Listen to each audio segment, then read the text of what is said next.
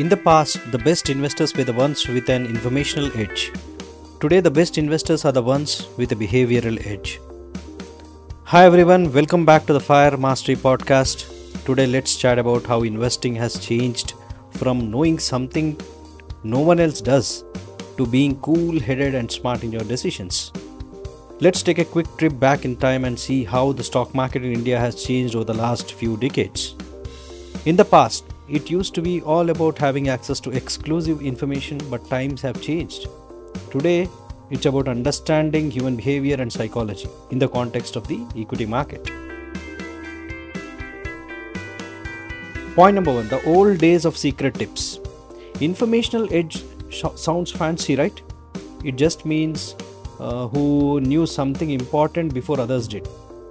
Imagine back in the old days, like in the seventies or eighties, if uh, you knew a company was about to hit it big, you could make a lot of money. Let's talk about Harshad Mehta. He knew things, uh, he knew things others didn't. And for a while, he made a lot of money. But that's not how the game works anymore.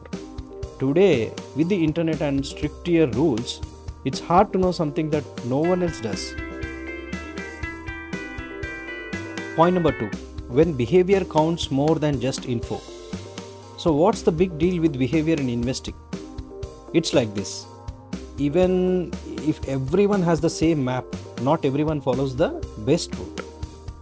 Take the dot-com bubble in the early two thousands. Lots of Indian investors got caught up in the hype and lost money when tech companies' shares crashed. So it wasn't about what they knew. It was about getting carried away and not thinking things through. Point number three, getting the behavioral edge. What does it mean to have a behavioral edge? It's like uh, being the calm person in a room full of panic. There was uh, this investor Rakesh Jhunjhunwala. He was like the big boss of Indian investing. He keeps his cool, thinks long term. Uh, that made him rich. The stock market can be like a roller coaster, and getting too scared or too excited can make you make uh, make you bad choices. Will make you will make you into bad choices. So point number four is how to keep your cool and win. That's the main idea. Now, how can you be more like that? Know yourself. Stick to your plan. And don't get swayed away by every news headline. Think of it like growing a mango tree. You plant it, you water it, but you can't rush it to grow. You got to wait for the mangoes to come in their own time. And uh, don't just follow the crowd. Just because everyone is buying or selling doesn't mean they are right. Have you ever noticed how people tend to follow the crowd? In the stock market, this herd mentality can lead to bubbles and crashes. Think back to the time when cryptocurrency was all the rage. Many investors jumped on the bandwagon without understanding the technology or the risks. Those who bought at the peak of the bubble suffered massive losses when the market corrected. The behavioral edge here would have been the ability to resist the urge to follow the crowd and make informed decisions.